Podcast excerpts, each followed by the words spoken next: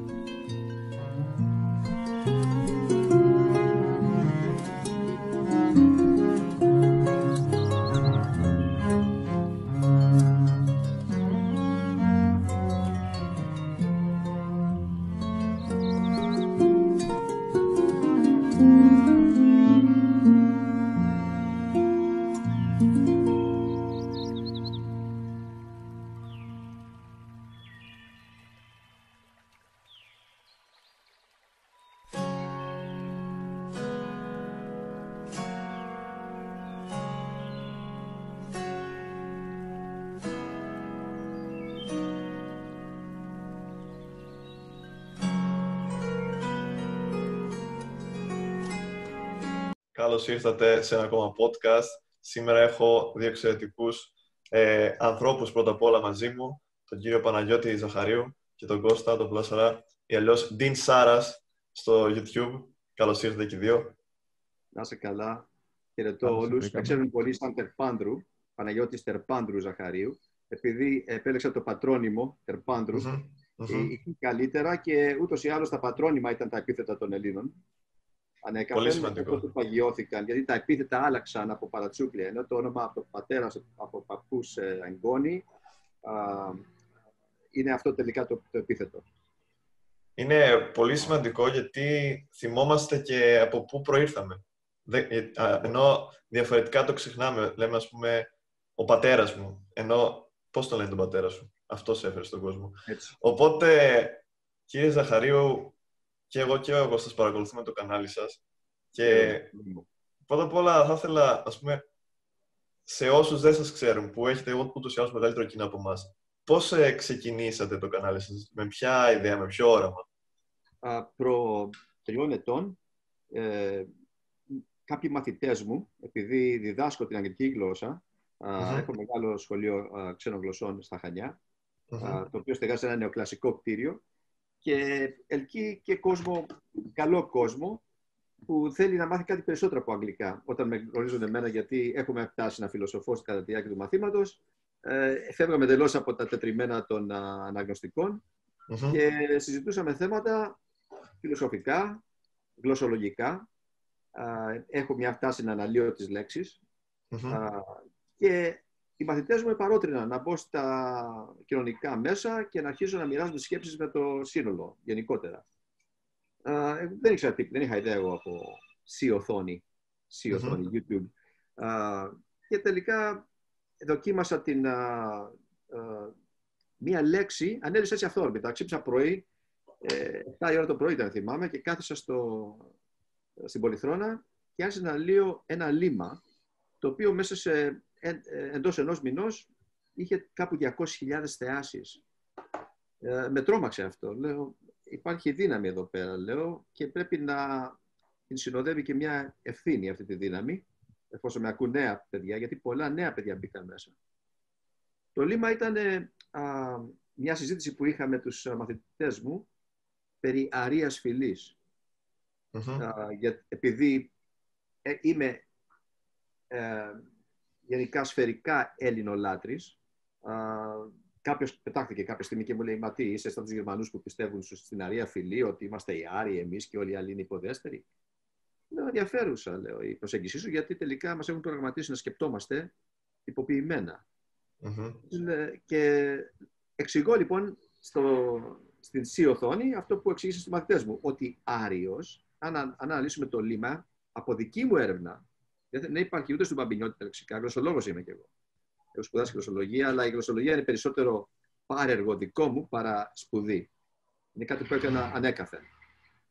Ε, Εξετάζοντας το λίμα R, το πρόθεμα, γιατί τα προθέματα είναι αυτά, είναι η βάση των λέξεων, είναι οι ρίζες των λέξεων. έψαξα και λέω, έχουμε αρδεύω. Όταν αρδεύουμε, τι αρδεύουμε, την γη.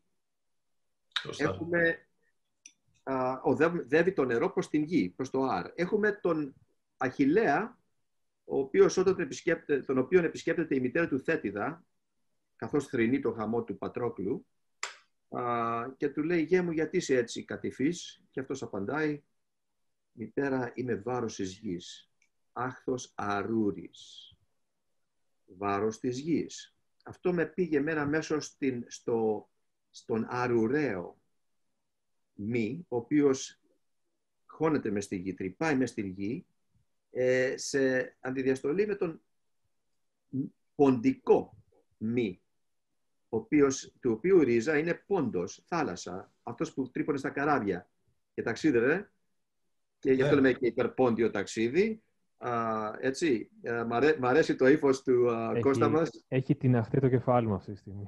ναι, λέω, λέω το ναι, εκεί πέρα που λέει. Εγώ τα κάνω εικόνες αυτή τη στιγμή, όσα λέτε. Όταν βλέπω νέους ανθρώπους να παίρνουν αυτά τα πράγματα και να λάμπουν τα μάτια τους, ναι. αυτό είναι αυτό που παθαίνω και στο, κατά τη διάρκεια του μαθήματος. Και δίνω και δίνω και δίνω και τελικά διδάσκομαι από εσάς, από το βλέμμα σας και από την αντίδρασή σας σε κάθε, σε κάθε μου λέξη.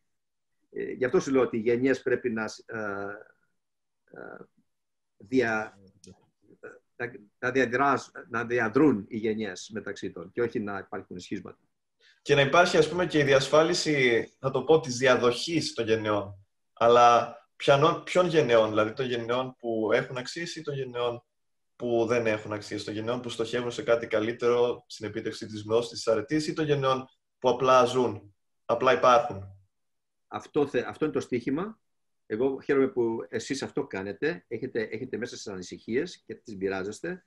Γιατί ο, ο, ο, ο διάλογος, που είναι ελληνική λέξη παγκοσμίως, έτσι, dialogue, εδώ πέρα άθισε και εμείς έχουμε την τάση ως Έλληνες, βλέπω από μόνοι σας, δεν χρειάζεται να διδαχτείτε αυτά τα πράγματα. Είχατε την τάση να συνδιαλέγεστε. Το, το, το διαλέγεστε είναι αυτό που διαχωρίζει τον πολιτισμό μας από τους βάρβαρους πολιτισμούς.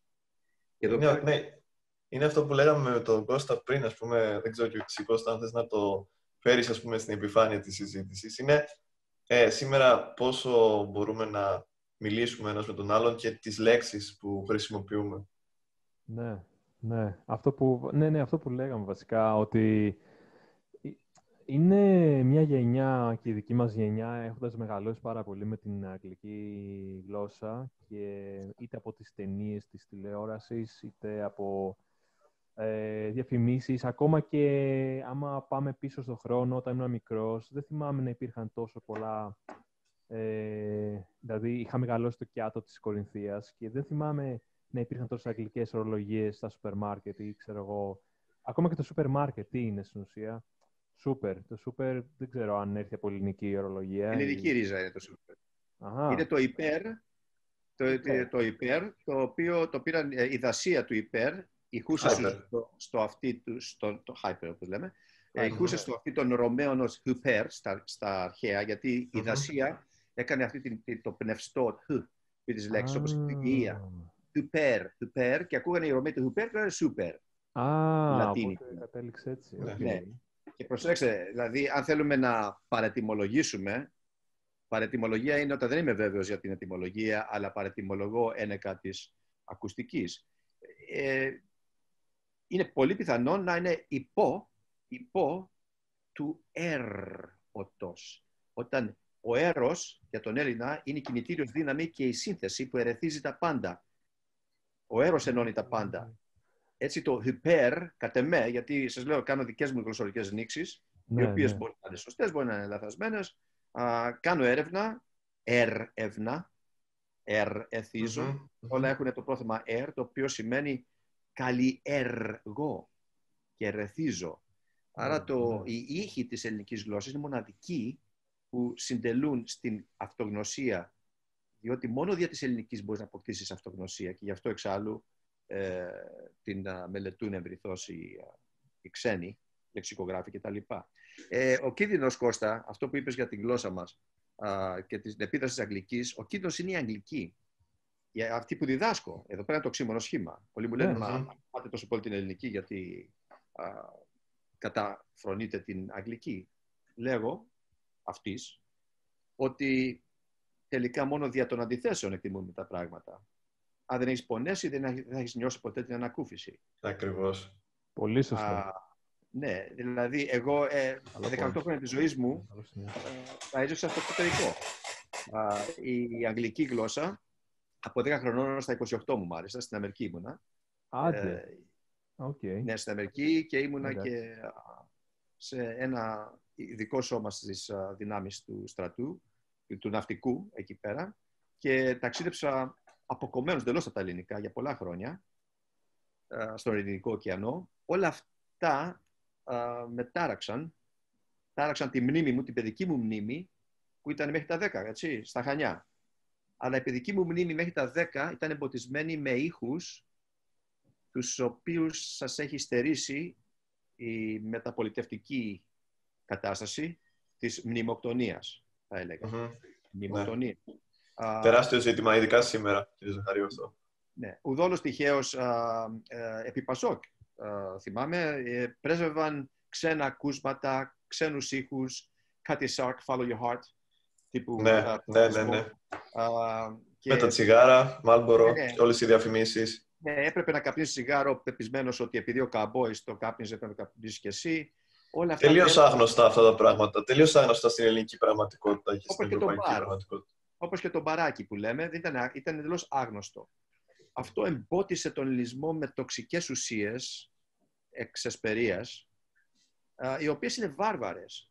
Ε, είναι βάρβαρες με την έννοια γιατί το πας μέρη Βα... βάρβαρος δεν πηγαίνει φιλετικά. Είναι, είναι γλωσσικό και πολιτισμικό το θέμα. Βάρβαρ. Οι βάρβαροι λεγόντουσαν γιατί στα αυτιά αυτών που τους ονομάζαν βάρβαρους κάνουν το βάρβαρ. Δεν μπορούσαν ε, Ακριβώ. Κύριε, κύριε Ζαχαρίου, μπορείτε λίγο να εντρυφήσετε λίγο σε αυτό το νόημα που μόλις αναφέρατε, στο τι είναι ένας βάρβαρος, ας πούμε.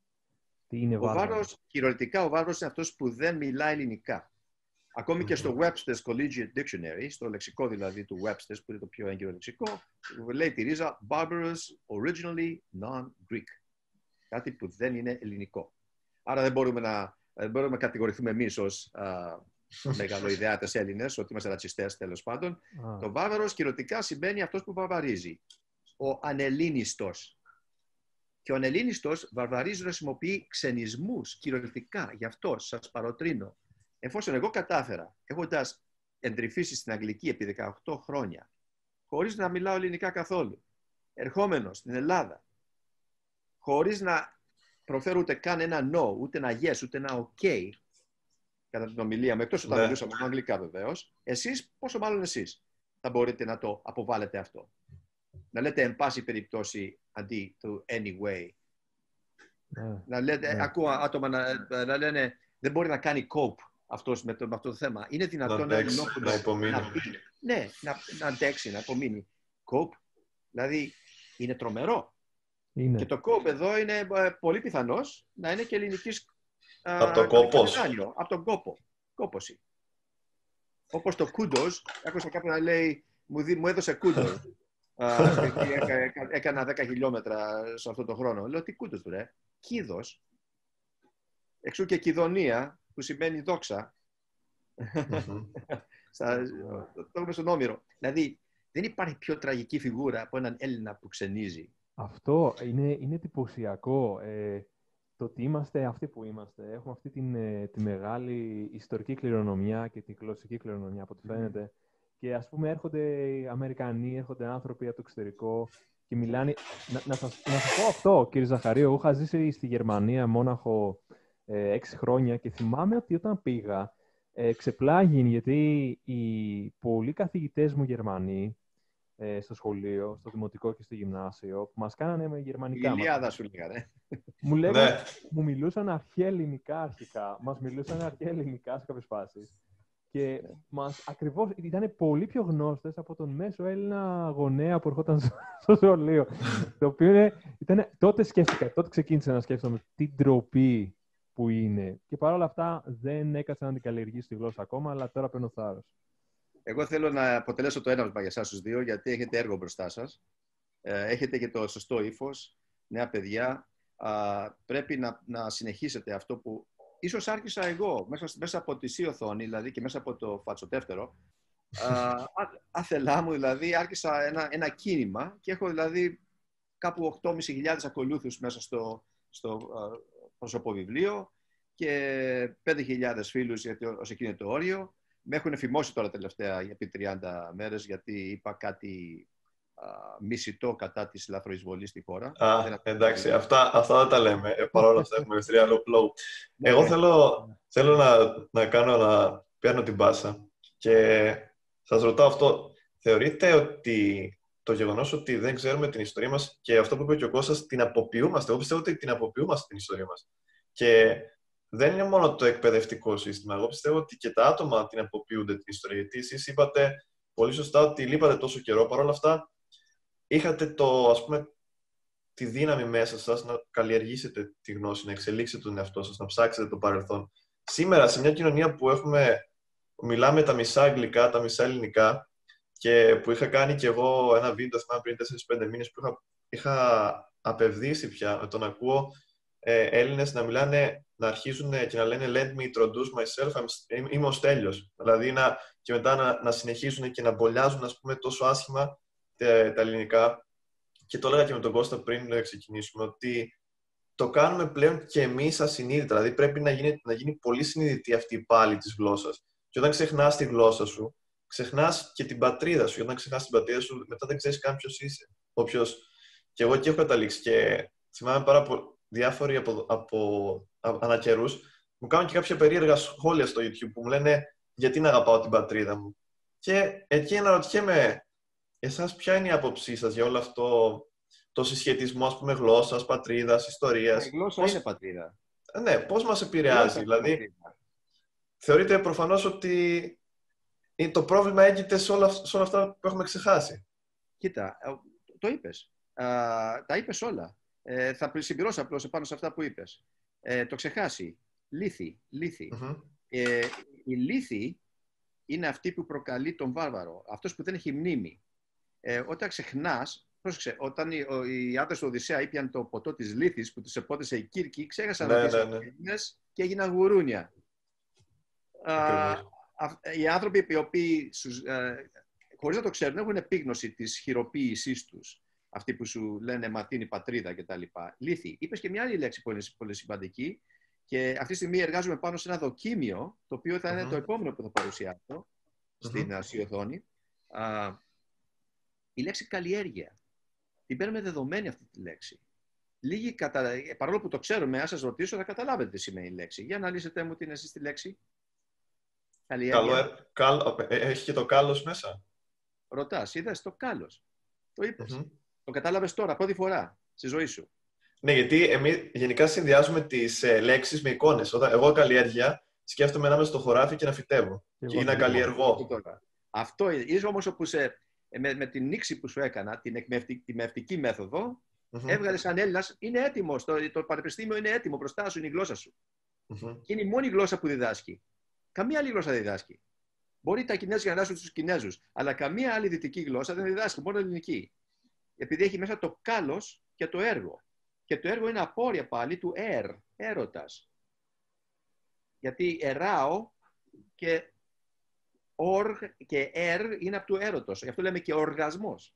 Ναι. Γι' αυτό λέμε γεωργόνο, ερεθίζω την γη. Γεωργόνο. Και το αποτέλεσμα είναι θετικό σχεδόν πάντα. Ας πούμε... Πάντα, γιατί οργώνεις βάσει κάλους. Κάλους. Πρόσεχες τώρα, η λέξη καλλιέργεια, πώς θα πεις καλλιεργημένο στα αγγλικά έναν άνθρωπο; Ε, cultivated. Είπες τη λέξη cultivated, που είναι από το ε, λατινικό cultus, cultuvo, που σημαίνει Κουλτούρα. οργόνο. Η λέξη κουλτούρα πήγε από αυτό. Από εκεί. Ναι. Προσέξτε όμως την πολιτισμική διαφορά μεταξύ αυτών των δύο λιμάτων. Εμείς λέμε καλλιεργώ με γνώμονα το κάλος. Οργόνο με γνώμονα το κάλος. Ενώ ο λατιν, η λατινογενής ρίζα σε αναγάγει μόνος στο σκάψιμο. Mm. Τίποτα άλλο. Το χάραγμα στη γη. Μεγάλη ποιοτική διαφορά. Ο ελληνικός πολιτισμός έχει μία πατρίδα που λέγεται κάλος και μνήμη. Καλλιέργεια. Μέσα από το κάλος εργάζεσαι. Εδώ πέρα αντί να καλλιεργούμεθα, για καινούργια λέξη, κακεργούμεθα. Mm-hmm. Και κάνω αυτό διαχωρισμό στο δοκίμιό μου. Υπάρχει κακέργεια τώρα και 40 χρόνια ένεκα της, της μεθοδευμένης μνημοκτονίας. Ε, όταν άρχισα να διδάσκω αγγλικά τη δεκαετία 80, ερχόμενος ε, να αφιχθεί στην Ελλάδα, ε, οι μαθητές μου μου λέγανε με αυτά που μας λες μας τα λέει και ο Λιαντίνης, ο δάσκαλός μας. Δεν ήξερα εγώ το Λιαντίνη τότε. Αλλά mm-hmm. τελικά υπήρχαν άτομα στην Ελλάδα, ψυχές φωτεινές θα έλεγα, που κουβαλούσαν αυτόν τον πολιτισμό μέσα τους και ήθελαν να αφυπνίσουν. Πολλοί δεν άντεξαν την ασχήμια και έφυγαν. Εγώ δεν θα φύγω, θα καθίσω εδώ πέρα και γίνω αλογόμηγα μέχρι τελευταία μου πνοή επάνω στο σύστημα κατά της κακέργειας. Κακέργειας. Γιατί αν θέλεις να καλλιεργήσεις τον εαυτό σου, αποβάλεις κάθε αγγλική λέξη από το λεξιλόγιο σου, mm-hmm. γιατί η αγγλική γλώσσα είναι το διαλυτικό των πολιτισμών, να το ξέρετε, παρόλο που τη διδάσκω. Όπως έχει καταντήσει. Είναι μια πλούσια γλώσσα, έχει πάρα πολλά να προσφέρει μέσα σε μια ανώτερη μορφή, όπως τον 18ο και 19ο αιώνα, οι καλλιεργημένοι Άγγλοι μάθαιναν εντρυφούσαν στα ελληνικά και στα, στα αρχαία ελληνικά και στην... Όπως και οι Ρωμαίοι. Όπως και οι Ρωμαίοι. Οι Ρωμαίοι οι, όταν μιλούσαν όποιος, όταν οι ανώτεροι τάξεις, οι γλυτικοί, οι, οι και όλοι, όλοι οι ανώτεροι ήξεραν αρχαία ελληνικά. Ο Μάρκος Αβρίλος το έγραψε το Ισιαυτόν, στα ελληνικά. Έτσι. Ακριβώς τα τιμούσαν. Απλά εμείς σήμερα δεν τα, τιμούνε, δεν τα τιμούμε και φτάνουμε εδώ. Να προσθέσω κάτι. Ε, όταν πήγαμε Γερμανία και άρχισα να μαθαίνω τη γερμανική γλώσσα, θυμάμαι ότι μας είπαν οι καθηγητές, επειδή ήμασταν Έλληνες, στο Goethe Institute, ότι η γερμανική γλώσσα βασίζεται στην αρχαία ελληνική η γραμματεία της. Είναι, είναι έτσι, η γραμματική της είναι ίδια. Αυτό... Έχουν όλα. Μήπως οι Γερμανοί σκεφτήκαν, επειδή θυμάμαι, κάναμε και μια συνέντευξη με τον κύριο Jones και φαίνεται, δεν ξέρω αν είναι αλήθεια, δεν το έχω επιβεβαιώσει, ότι οι Γερμανοί ίσως να είχαν ε, περί του Μεσαίωνα ή και αργότερα να είχαν μια μεγαλύτερη αγάπη για την Ελλάδα. Ίσως, ίσως και γι' αυτό να ήρθε. Τώρα δεν ξέρω, τώρα αυτές τις θεωρήσεις δεν έχω ιδέα. Ίσως και γι' αυτό ο Όθωνας ήρθε στην Ελλάδα, δεν ξέρω. Έχω, αλλά... αναλύσει, έχω αναλύσει κάτι πάνω σε αυτό. με τους Γερμανούς και τους Ευρωπαίους γενικότερα. Αλλά μεγάλη λατρεία, κύριε Ζαχαρίου, πριν ε, τελειώνω με αυτό, μεγάλη λατρεία. Εγώ πήγα στο Μόναχο και είχαν πάρκα με αρχαιοελληνικούς ναούς. Σκεφτείτε το. αυτό γίνεται παγκοσμίως. Προσέξτε τι έχει συμβεί εδώ πέρα στην Ελλάδα και γιατί πρέπει να είμαστε Έλληνες και όχι με την έννοια, τον, την κακή έννοια της χρυσής αυγής που mm καπηλεύτηκε το όλο αυτό το πράγμα και κατήντησε μόρφωμα και δια, δια του μορφώματος αυτού ο, ο ορθός λόγος σπηλώθηκε γιατί χρησιμοποιούσε τον ορθό λόγο αλλά μέσα από ένα φίλτρο κακέργειας θα έλεγα. Είναι σημασία ποιος εκφράζει τον ορθό λόγο. Ακριβώς. Το άτομο. Ακριβώς. Λοιπόν, προσέξτε τώρα. Εμείς είμαστε το μόνο δυτικό έθνος που α, βίωσε παιδική ηλικία, πολιτισμικά, α, εφηβική ηλικία, α, ακμαία ανδρική ηλικία και ένα σχετικά όμορφο γύρας. Δηλαδή, αρχαϊκή εποχή, εσύ που είσαι ιστορικός, Στέλιο μου, έχουμε την παιδική ηλικία. Παίξαμε με τους μύθους, δημιουργήσαμε, πλάσαμε τους θεούς μας μέσα από τις α, συνθέσεις που έγιναν σε αυτό το χώρο. Α, βεβαίως βία, η βία πάντα προκαλεί συνθέσεις. Υπήρξε βία, φιλονικίες, εμφύλοι. Αυτά δεν λείπαν ποτέ από, από την ελληνική ιστορία ούτως ή άλλως. Όπως δεν λείπουν ποτέ από μια από, από, παιδιά. Ναι. Τα παιδιά τσακώνονται μεταξύ τους όταν έχεις πολλά παιδιά. Λοιπόν, εμείς βιώσαμε λοιπόν αυτό το πράγμα και ύστερα ως έφηβοι νιώσαμε το σώμα μας, τον έρωτα. Τρέξαμε στους γυμνικούς αγώνες. Ε, ε, ε, προσδώσαμε κάλος στην άψυχη πέτρα, ανυπέρβλητο κάλος. Θέσαμε το, τα κριτήρια του ωραίου, της ευηδί, ευήδιας. Α, δηλαδή το, το κριτήριο του ωραίου το έχει θέσει μόνο ο Έλληνας, κανείς άλλος λαός. Γι' αυτό στο εξωτερικό λένε μοιάζει με Έλληνας Θεός. He looks like a Greek God. Το έλεγαν για μένα συχνά οι κοπέλες, γιατί ήμουν πολύ ωραίο. λοιπόν, όλα αυτά, βιο, έχοντας βιώσει την, την παιδική ηλικία και έχοντας καλλιεργήσει όλα αυτά πάνω σε μάρμαρο και σε γλώσσα, και ως καταγράψει όλα αυτά τα πράγματα και στη μουσική, παράξαμε τόσες λέξεις που σήμερα άνευ αυτές δεν μπορούν να λειτουργήσουν οι Γερμανοί, οι Γάλλοι, οι Άγγλοι. Γιατί; Α, και γεράσαμε ομαλά. Δεν κάψαμε μάγισσες επί Βυζάντη. Mm-hmm. Υπήρχαν διωγμοί, υπήρξαν διωγμοί κτλ. Αλλά πρόσεξε, ήταν σχετικά ομαλή η μετάλλαξη. Μα εγώ θα, εγώ θα πω και το άλλο, κύριε Ζαχαρίου. Ούτω, η, η Ρώμη από ποιους δεν, δεν επηρεάστηκε πάρα πολύ από την ελληνιστική εποχή, από την ελληνιστική τέχνη, η, η ρωμαϊκή τέχνη. Είναι ότι οι Λατίνοι που ήταν σε επαφή με τους Έλληνες της Νότιας Ιταλίας είδαν τους Έλληνες, γνώριζαν τους Έλληνες όταν εμείς οι Έλληνες είμαστε στην μέση ηλικία. Πενιντάριδε. Είχαμε ήδη βιώσει εμείς την εφηβεία πολιτισμικά. Είχαμε δημιουργήσει το γεκραμένων ίνων στα συμπόσια που τον ερωναμε το θέατρο. Οι Λατίνοι όμως ήταν ακόμη στη βρεφική ηλικία το μας γνώρισαν. Τι σημαίνει αυτό; Για αυτούς ήταν και αυτό που σας λέω είναι ένα δοκίμιο που έχω γράψει και ακούστηκε σε ένα παγκόσμιο συνέδριο α, για την φιλοσοφία, που, όπου είπα σε ξένους ότι γεράσατε πρόωρα. Δεν είχατε την ευκαιρία να βιώσετε την εφηβεία. Γι' αυτό δεν κατανοήσατε ποτέ τους γυμνικούς αγώνες. Δεν τρέξατε ποτέ γυμνοί. Α, οι Ρωμαίοι λοιπόν όταν είδαν το θέατρο, σαν εξάχρονα που ήταν πολιτισμικά, δεν το κατανόησαν. Δεν είχαν βιώσει όλα αυτά που συνετέλεσαν στο θέατρο, που ήταν ένα καθαρτήριο ψυχής και πνεύματος. Και το μετέτρεψαν σε αρένες αιματοχυσίας. Ε, είδαν το συμπόσιο και αντί τούτου το μετέτρεψαν σε λουκούλια γέματα, προκαλώντας έμεση ώστε να ξαναφάνε. Και το μετέτρεψαν σε όρια. Είδαν την πόλη κράτος, θαύμασαν τους Σπαρτιάτες, θαύμασαν τους Αθηναίους αλλά δεν βίωσα ποτέ την πόλη κράτος. Το Ιμπέριουμ ήταν πολύ διαφορετικό. Μια πόλη που, που έγινε καρκίνωμα και εξαπλώθηκε σε όλη την Ιφίλιο, την τότε γνωστή, και κατασπάραξαν τη, τα, τα, τα, το ζωικό βασίλειο και τα πάντα.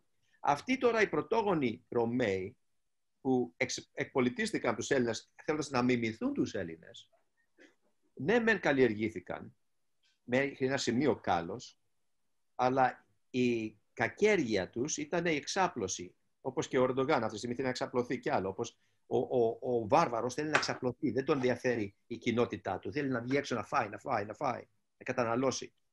Αυτό έκανε ο Ρωμαίος και με τη σειρά τους με το ρωμαϊκό σπαθί εκπολιτίστηκαν λαοί σαν τους α, Γερμανούς και τους Κέλτες και τα λοιπά, ανεσυρώμενοι από τα, από τα σπήλαια και από τις προβιές, ξαφνικά κλήθησαν να κατανοήσουν έναν κόσμο που είχε κάνει τον κύκλο του. Δεν μπόρεσαν ποτέ να το κάνουν αυτό και γι' αυτό λάτρεψαν αυτή την παιδική ηλικία που δεν γεύθηκαν ποτέ και την εφηβική ηλικία και κτίζουν αγάλματα και τα λοιπά στις πόλεις τους. Αλλά εδώ είναι το οξύμορο. Ουδέποτε βίωσαν αυτό που βίωσε ο Έλληνας. Τον έρωτα. Και γι' αυτό είναι ανέραστη. Η λέξη έρωτας δεν υπάρχει σε καμία γλώσσα. Ε, το, λένε, το λένε έρος, νομίζω σήμερα. Ε, αν το όταν είναι έρος αυτοί, εννοούν ναι. πορνογραφία. Ναι, ναι, ναι. και τα λοιπά. Δεν έχουν τον έρωτα με την ευρεία σημασία της έννοιας. Διότι δεν βίωσαν τον έρωτα. Και όσα γάλματα και να κτίσουν, όσους ναούς και να κτίσουν, όσες προσώψεις και να κτίσουν, αυτό που αποπνέει μια αυλή ενός σπιτιού στο χωριό, που, συνα, που, που συναστρέφονται οι άνθρωποι και τα λοιπά, δεν θα το βιώσουν ποτέ. Δηλαδή, ναι, μας λάτρεψαν, ναι, μας έκλεψαν τα γάλματα, θέλουν να μπολιάσουν τον πολιτισμό τους με αυτό που δεν βίωσαν, όπως το Βρετανικό Μουσείο αυτή τη στιγμή βρίσκεται από αγάλματα, αλλά δεν mm-hmm. καταλαβαίνουν τι λέξη άγαλμα τι σημαίνει. Τι σημαίνει άγαλμα για αυτούς; Στατούα, statue, που σημαίνει στατικότητα, ακινησία. Δεν έχουν ούτε καν τη λέξη άγαλμα να, να εκφράσουν την ομορφιά, που σημαίνει αγάλομαι, μεγαλειάζομαι όταν βλέπω αυτό το γλυπτό. Βλέπουν κάτι στατικό. Τα είπα όλα. Ναι, εγώ, εγώ σκεφτόμουν. Πες, πες Κώστα. Ε, Καταρχάς να πω, ντρέπομαι να πω ότι δεν ήξερα, δεν θυμάμαι και δεν ήξερα μάλλον τι είναι το άγαλμα από όπου προέρχεται. Τώρα που το έμαθα, κάνει μεγάλη, έχει μεγάλο νόημα. Βγάζει νόημα δηλαδή. Αγαλιάζω. Άλλο γλύπτο, άλλο γάγαλμα. Άλλο Αντριάντας, Αντριάντας, άλλο άγαλμα. Γιατί λέμε, κακώς λέμε το Βενιζέλο, κοίτα το άγαλμα του Βενιζέλου. Δεν αγαλιάζει το άγαλμα του Βενιζέλου, είναι ένας σιροντάκο με ένα μουσάκι. Είναι Ανδριάντας, θυμίζει τον άντρα. Οι ξένοι δεν έχουν διαχωρισμό. Γι' αυτό, και, γι αυτό και η ρωμαϊκή τέχνη ήταν πολύ πιο ρεαλιστική. Α πούμε, βλέπουμε και στις εκφράσεις των προσώπων τους πάρα πολύ. Ότι έβαλαν αυτό το ρεαλισμό που είχαν σαν λαός. Όπως είπατε, πήραν τον ελληνικό πολιτισμό και τον εκφράσανε όπως μπορούσαν, όσο, όσο μπορούσαν, ήταν οι δυνατότητές τους να τον εκφράσουν. και έβαλαν πιο πολύ. Όμως, όχι ναι, ναι, ναι, ναι. Και έβαλαν τον πρακτικό, δηλαδή αυτή η πρακτικότητα, αυτός ο ρεαλισμός των ε, Ρωμαίων φάνηκε στον τρόπο που εξαπλώθηκαν, στον τρόπο που οργάνωσαν τις επαρχίες και όλα αυτά. Όπω και να έχει, εγώ θέλω να κάνω μια ερώτηση που κάναμε πριν, ε, που βασικά είπατε πριν, αναφέρατε την Οδύσσια. Και εγώ σκεφτόμουν και το λέω και με τον πατέρα μου αρκετές φορές που έχουμε τις συζητήσεις. Λέμε, άμα άλλος λαός είχε την Ιλιάδα και την Οδύσσια, αυτό θα ήταν βιβλίο ολόκληρο του έθνους. Δηλαδή θα ήταν ε, με το που γεννιόταν το παιδί θα το άκουγε μέχρι τα 18 του τουλάχιστον συνέχεια. Και εμείς σήμερα, και εγώ είμαι ένοχος, δηλαδή τώρα σιγά σιγά διαβάζω Ιλιάδα Οδύσσια ξανά, είμαστε ένοχοι. Είμαστε ένοχοι γιατί δεν έχουμε, δεν έχουμε διαβάσει αυτά τα βιβλία, που είναι τα βιβλία που διαμόρφωσαν όλα αυτά που συζητάμε, τα διαμόρφωσαν σε μεγάλο βαθμό αυτά τα βιβλία. Και θεωρείται ότι ε, και η εκπαίδευση και όλα αυτά δηλαδή πρέπει να, να αλλάξουν, γιατί είναι μια μεγάλη κουβέντα που γίνεται τώρα το, το εκπαιδευτικό σύστημα. Και εγώ θεωρώ ότι είναι εύκολο να λες ότι πρέπει να αλλάξει κάτι, αλλά πώς θα το αλλάξεις, δηλαδή τι θα κάνεις; Θυμάσαι που οδεύουμε σε εκπαιδευτικό σύστημα. Είπες στη λέξη πάλι. Εκπαιδευτικό. Δεν διαμορφώνει, δεν προσφέρει παιδεία, εκπαιδεύει, σαν το σκύλο. Mm-hmm. Μπαίνεις μέσα στο σύστημα και υπηρετείς στο σύστημα εκπαιδευμένος, όντας mm-hmm. εκπαιδευμένος. Ε, για, να, για να μπούμε στην, α, στην έννοια πάλι, μόνο η ελληνική γλώσσα μπορεί να μας καθοδηγήσει. Και γι' αυτό ο, ο Αντισθένης, ο Αθηναίος φιλόσοφος, είπε ότι αρχή σοφίας ή των ονομάτων επίσκεψης. Δηλαδή, η βάση της σοφίας ε, έγκυται στη μελέτη των λέξεων, ονομάτων, που διαχωρίζουν τα πάντα, λέξεις. Οι mm-hmm. λέξεις, ελληνικές λέξεις, αν, αν, αν, αν διδαχθούν ποτέ αυτές οι λέξεις από το δικαιολογείο ως προς τα έτοιμα τους, έτοιμα με ύψιλον τις αλήθειες τους, ε, κερδίσαμε την ανώτερη παιδεία στην Ιφίλιο. Η λέξη σχολείο, Φερρυπίν, από τι προκύπτει; Από τη, τη σχόλη, ίσως. Από τη σχόλη. Τώρα το σκέφτηκες; Όχι, απλά τώρα τα λέω και αμφιβάλλω. Λέω μην, μην κάνω λάθος εδώ πέρα τώρα. Είναι τρομερό αυτό που είπες. Από τη σχόλη. Σχόλη. Σχόλασα. Δεν δουλεύω. Σχόλασα. Σχόλη λοιπόν είναι ξεκούραση. Άρα, δεν, άρα, άρα δεν είναι έργο. Δεν είναι έργο. Ακριβώς. Με τι Α σχολείσαι, με τι δεν κουράζεσαι, με τι διασκεδάζεις. Καταλαβες. Κυριακή και σχόλη. Το σχολείο λοιπόν μπορεί να εδρεωθεί μόνο κατόπιν κοπόσεως. Δηλαδή πρέπει να κοπιάσεις, να δουλέψεις και μετά να καθίσεις και να μάθεις και να απολαύσεις την μάθηση. Εμείς το κάναμε το αντίθετο. Δηλαδή μαστιγώνουμε τα παιδιά που θέλουν να, να, να, να, να τρέξουν, να κουραστούν κτλ. Mm. Να καθίσουμε σε κάποια θρανία και τους επιβάλλουμε σχόλη εκεί που δεν θέλουν σχόλη τα παιδιά. Θέλουν κόποση. Όντως. Άρα το σχολείο πρέπει να θεωρηθεί εξ αρχής. Δηλαδή, τι κάνανε οι αρχαίοι δωρείς εδώ στην Κρήτη, πάει στην Κρήτη. Η, καταγωγή μου είναι, η βαθιά καταγωγή μου είναι από τα χωριά του Φουρνέο, προ, προ πάπος μου είναι τα Σφακιά και οι δωρείς, οι δωρείς, τα παιδιά τα τρέχανε στα βουνά, σε αγέλες, γιατί από εδώ πήραν την παιδεία τους οι Σπαρτιάτες. Τα έχω, έχω, τα έχω μελετήσει και εγώ αυτά, κύριε Ζαχαρίου. Τα λέει και ο Στράβωνας. Τα λέει και ο Στράβωνας. Ακριβώς την καταγωγή όλων των Κρητών. Δωρείς ήταν κυρίως η κεντρική Κρήτη. Η κεντρική και η δυτική Κρήτη. Και τα mm εδώ πέρα. Και γι' αυτό είχαν, ε, έχουμε τα ριζίτικα τραγούδια. Γιατί κατόπιν της κοπόσεως και της, ε, της, της εκπαιδεύσεως στα βουνά, στο κυνήγι και όλα αυτά, καθόντουσαν στα συσίτια ναι. και τραγουδούσαν την παιδεία. Δηλαδή, ο τραγουδούς έλεγε, το, έλεγε την ιστορία τραγουδιστά ο παιδοτρίφτης και οι άλλοι ακολουθούσαν επαναλαμβάνοντας αυτό που γίνεται σήμερα σαν ριζίτικα ακόμη στην Κρήτη. Επίσης στην Κρήτη είχαμε πάντα τη σημασία της γερουσίας, δηλαδή όπως και στη Σπάρτη. Υπήρχαν, υπήρχαν, θυμάμαι στη Γόρτινα, γιατί η εργασία μου είναι για τη Γόρτινα, υπήρχε μια περίοδος όπου οι γυρεότεροι είχαν, ας πούμε, είχαν επαναστατήσει οι νεότεροι κατά των γυρεότερων, κάτι τέτοιο είχε γίνει. Πάντως υπήρχαν αυτές οι ομάδες και ήταν, ήταν θεσμοί, δεν ήταν απλά, δεν υπήρχαν απλά οι μεγαλύτεροι και οι νεότεροι. Υπήρχαν θεσμοί και ήταν αυτό που είπαμε στην αρχή για να εξασφαλίσετε η συνέχεια. Ε, βέβαια. Αυτό που θέλω να πω, αυτό που λες και εσύ, η συνέχεια θέλει συνοχή. Συν, όχι, συνέχεια, ίδια ρίζα. Έχω, συν, έχω. Λοιπόν, αυτό που θέλουμε λοιπόν στην παιδεία μας σήμερα, αφού αν θέλουμε πραγματική παιδεία, ψυχαγωγία μέσα από την παιδεία, πρέπει να κάνουμε αυτά που είπε και ο ίδιος ο Θείος ο Πλάτωνας. Να αρχίσουμε με τη μουσική. Είπε ότι η μουσική είναι το πρώτο πράγμα στο οποίο πρέπει να τεθεί το, το διαμορφόμενο όν που λέγεται παιδί. Δεν είναι άνθρωπος ακόμη. Δεν είναι άνθρωπος ακόμη το παιδί. Λέμε, δεν, λέμε, όταν λέμε παιδί, λέμε βοήθα τον άνθρωπο, λέμε βοήθα το παιδί. Για να γίνει άνθρωπος, δηλαδή αυτό το, αυτό το «ον» που έχει την όψη, όψη, η όψη της οπός άνθρωπος, άντρας και όψη του ανδρός, του ολοκληρωμένου ανθρώπου, πρέπει να καλλιεργηθεί η ψυχή του. Καλλιέργεια πάλι παίζει ρόλο. Λοιπόν, η λέξη καλλιέργεια είναι αυτή που μπορεί να καθοδηγήσει την παιδεία. Η καλλιέργεια αρχίζει με τον εξευγενισμό της ψυχής και αυτή πρέπει να εκτεθεί σε μουσική. Τα ακούσματα όμως σήμερα δεν είναι μουσική. Αυτά είναι, είναι... σκηθικά άσματα. είναι οι χώρυθμοι. Είναι οι χώρυθμοι που οδηγούν προς τις κατώτερες ορέξεις. Η μουσική πρέπει να ανυψώνει την ψυχή και έχουμε όλα τα συστατικά της μουσικής, όπως έχω πει και σε μια μεγάλη ομιλία περί μουσικής, λέγοντας η μουσική που δεν πρέπει να ακούγεται, ακόμη και αν είναι ηχή ευχάριστα αυτή. Mm-hmm. Γιατί και εμένα μου αρέσουν τα pop και μερικά του Mick Jagger και τα λοιπά, και τα λοιπά όταν πισιρικά στα άργα και τα λοιπά, αλλά δεν είναι μουσική αυτή. Mm-hmm. Αυτή δεν έχει μουσα μέσα καθόλου, τίποτα. Το, αυτό είναι το μόνο που πήγα να πω που ήξερα, ότι οι μουσες... ναι. Συμφωνώ και με αυτό. Οι μουσες, ό, όλη αυτή η προσωποποίηση της, uh, της λέξης μουσική που προέρχεται τις μουσες, οι μουσες ήταν οι κόρες της... Αυτό δεν το ξέρω. Να ακούσω. Εσύ Στέλιο, βοήθα. Ένα Στέλιο. Δεν θα το πω γιατί δεν ξέρω. Θα τροπιαστούμε και οι δύο τώρα. Εδώ πέρα, εγώ χαίρομαι που δεν ξέρετε, γιατί θα μου δώσει την ικανοποίηση ότι θα σας τραυματίσει τόσο πολύ μέσα σας, ότι θα τραυματίσει θετικά, ώστε θα το μετουσιώσετε. Ναι. Λοιπόν, οι μουσες... Θα, θα έλεγα είναι... τη σειρά, αλλά μάλλον είναι καλό λάθος. Όχι, είναι του Διός.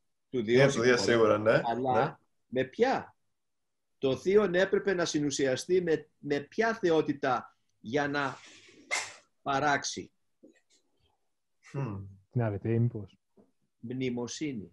Α, μνημοσύνη. Η μνήμη. Και είναι και σε πολλά ψηφιδωτά η μνημοσύνη, έτσι. Ναι. η μνημοσύνη, χωρίς τη μνήμη δεν έχεις ούτε ηλιάδα, δεν έχεις ούτε μουσες, γι' αυτό κάνει επίκληση στη μουσα ο Όμηρος. Η μνήμη είναι αυτή που πρέπει να περάσει μέσα, όπως τα ριζίτικα τραγούδια στην Κρήτη, έχουν με τη μνήμη τους μέσα, γι' αυτό δένουν με τα βουνά, εναρμονίζονται με τα βουνά. Η μουσική είναι μνήμη.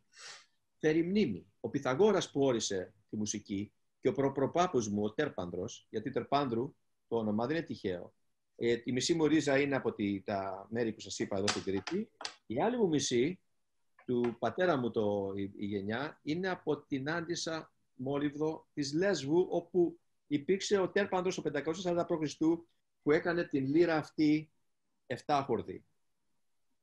Και πέρασε η μουσική μέσα στο γονιδιακά, από όνομα από παππού σε γόνι. Και εγώ το πιάνω αυτό το όργανο προ ε, δύο ετών, χωρίς να ξέρω ότι υπάρχει κιόλας, και παίζω μέσα μουσική. Η επιβεβαίωση για τη θεωρία των γενεών. Ναι, υπάρχει κυταρική μνήμη. Άρα η μουσική τι είναι; Πρέπει να έχει το σωστό ήχο, το σωστό ήχο και μας το λέει ακόμη και η μυθολογία. Οι μουσες χόρευαν πάνω σε ποιο όρος, ελικών. Γύρω-γύρω. Ελικών. Όρος ελικών, που το ελικών τι σημαίνει, έχουμε το λέξη ελικόπτερο από αυτό. Ελικών σε πηγαίνει προς τα πάνω, όπως ελικόπτερο. Ελ, ελαφρύ, ελ, ό,τι είναι ελ πάει προς τα πάνω, προς το φως δηλαδή. Και ποιος είναι ο ουρανοπέτης, επάνω στο όρος ελικών, υπό του οποίου των ήχων, των οποίων ήχων χορεύουν οι μουσες, ο Θεός του φωτός. Ο, ο ο Απόλλων. Άρα η μουσική πρέπει να πηγαίνει προς τα πάνω τον άνθρωπο, πρέπει να είναι γεμάτη φως και όχι yo, yo, yo, yo. Έτσι. Και όχι, ξέρω εγώ, ραπ και τα λοιπά που εκδηλώνει θυμό. Αυτά είναι, εκτόνο, ε, αυτά είναι εκτόνωση, είναι, χρειάζονται και αυτά. Όπως και θέλω με το, το, τη μουσική του πολέμου. Αλλά αν θέλεις να ξεβενήσεις έναν άνθρωπο, δεν θα, δεν θα ακούς ράπερ, ούτε θα ακούς α, αυτά τα βάρβαρα ακούσματα. Είναι εκτόνωση πόνου όλα αυτά η μουσική πρέπει να ψυχαγωγεί προς τα πάνω. Πιάνεις αυτό το όργανο, το οποίο ο Πλάτωνας είπε και ο Πυθαγόρας είναι το μόνο όργανο το οποίο μπορεί να παιδεύσει τον, έναν άνθρωπο, να τον πάει προς τα πάνω. Είναι η λύρα του ερμού. Δέρμα από έγα, χέλιφος χελώνης τότε, αυτό είναι ξύλινο βέβαια, μοιάζει με τις χελώνης, mm-hmm. ξύλινα, και έντερνες χορδές και βγάζει ένα ήχο. Ακούτε τώρα δηλαδή. Έτσι, εγώ που δεν είμαι μουσικός μουσικός, είμαι ένας Έλληνας ο οποίος ε, εκφράζει αυτό που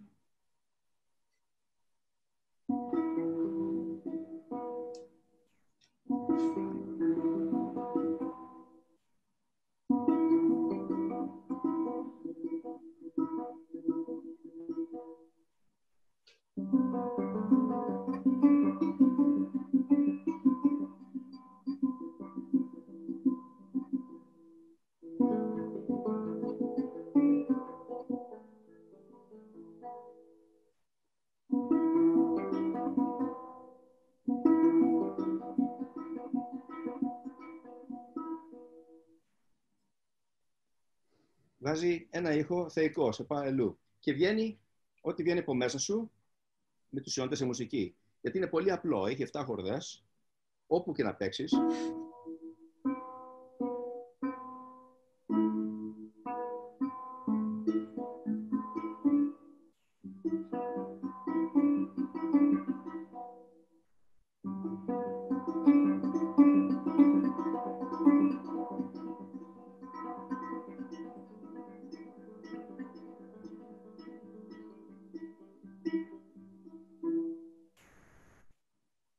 κάνεις ό,τι θέλεις με 7 χορδές. Και εκδηλώνεις, ο Πυθαγόρας έλεγε στους μαθητές του, κάθε βράδυ που του κοιμηθείτε, παίξετε τη λίρα ερμού. Συντονιστείτε με αυτά που κάνετε. Μια αυτογνωσία είναι και αυτή, ένας τρόπος. Δηλαδή, ε, η συγκεκριμένη λίρα την κατασκευάζει ο Νικόλαος Μπράς στα Εξάρτια στην Αθήνα, μέσα εκεί πέρα που νομίζεις ότι υπάρχει μόνο κατήφια κτλ. Πας σε ένα εργαστήρι και βλέπεις ανθρώπους να κόπτονται να επαναφέρουν αυτό, αυτή τη μνήμη. Θα το κουρίσω γιατί δεν ξεκούρισε τελώς από ό,τι άκουσα τώρα που έπαιξα. Είναι... Νικόλαος Μπράς, εξάρχεια. Νικόλαος Μπράς. αξίζει να πάτε να δείτε σαν μουσείο αυτά τα πράγματα. Και μου έκανε δώρο μια φόρμιγγα. Αυτή είναι η λύρα, έτσι. Γιατί θα σα δείξω και τη φόρμιγγα. Εδώ την έχω. Έχει άλλο ήχο. Αυτή είναι, αυτή είναι η φόρμιγγα, η οποία είναι...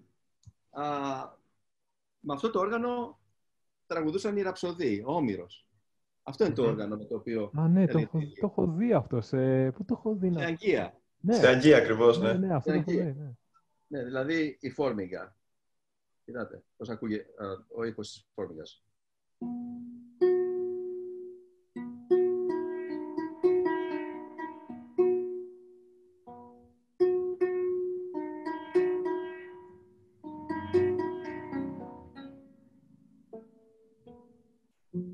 Αυτή είναι σκούτιστη. Πολύ καιρό έχω να παίξω.